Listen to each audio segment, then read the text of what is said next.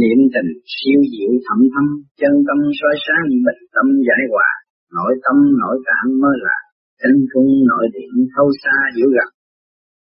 Sự quyền diệu của trời Phật đều tập trung nó trung đại của con người. Bởi vậy, cho nên người tu tịnh thường đạt được mùi vị đó sau giờ công phu đã được đúng mức.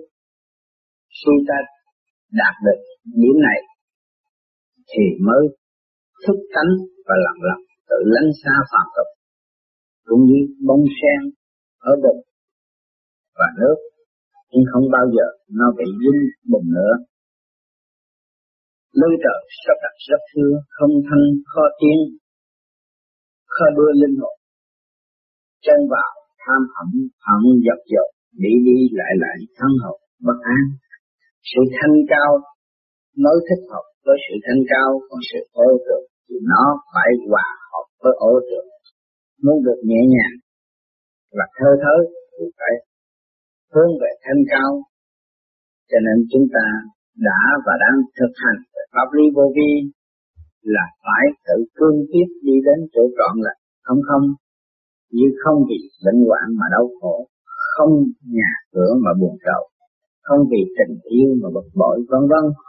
Mỗi người tự có phước phật thì tham sẽ thấy mình cân trí hoại đến khi thành đạt bi ai, thân tâm bất ổn ai xài, ai không?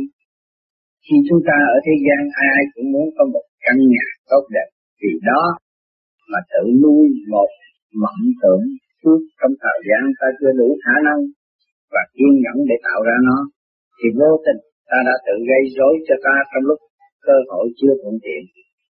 Cho đến lúc cơ hội đến, ta đã thả rơi nó là vì sự động loạn mà ta đã nung nấu từ bao nhiêu năm qua. Nó đã làm cho ta mờ ám.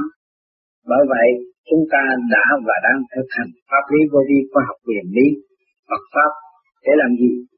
Thưa, để tự thanh lập hàng ngày.